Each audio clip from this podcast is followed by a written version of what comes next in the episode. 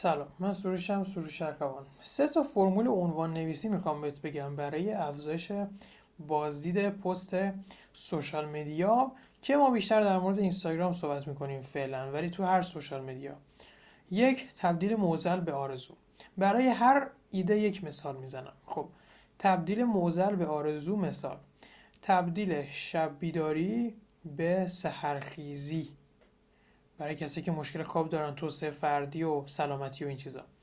دو چگونه به اضافه نتیجه به اضافه بدون کار مشکل. مثال چگونه موفق شویم؟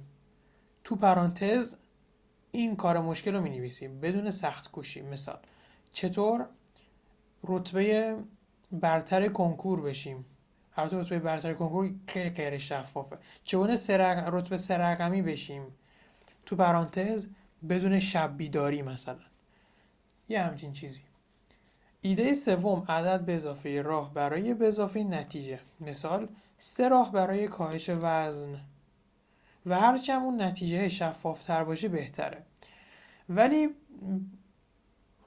دیگه اقوا کنن چیز اقوا که نه. فریبنده نباشه. شفاف باشه ولی فریبنده نباشه. یعنی اگر مطمئنین که بیشتر مشتریاتون نمی‌تونن توی یه هفته مثلا میگم. دو کیلو لاغر کنن اینو ننویس. پیشنهاد من.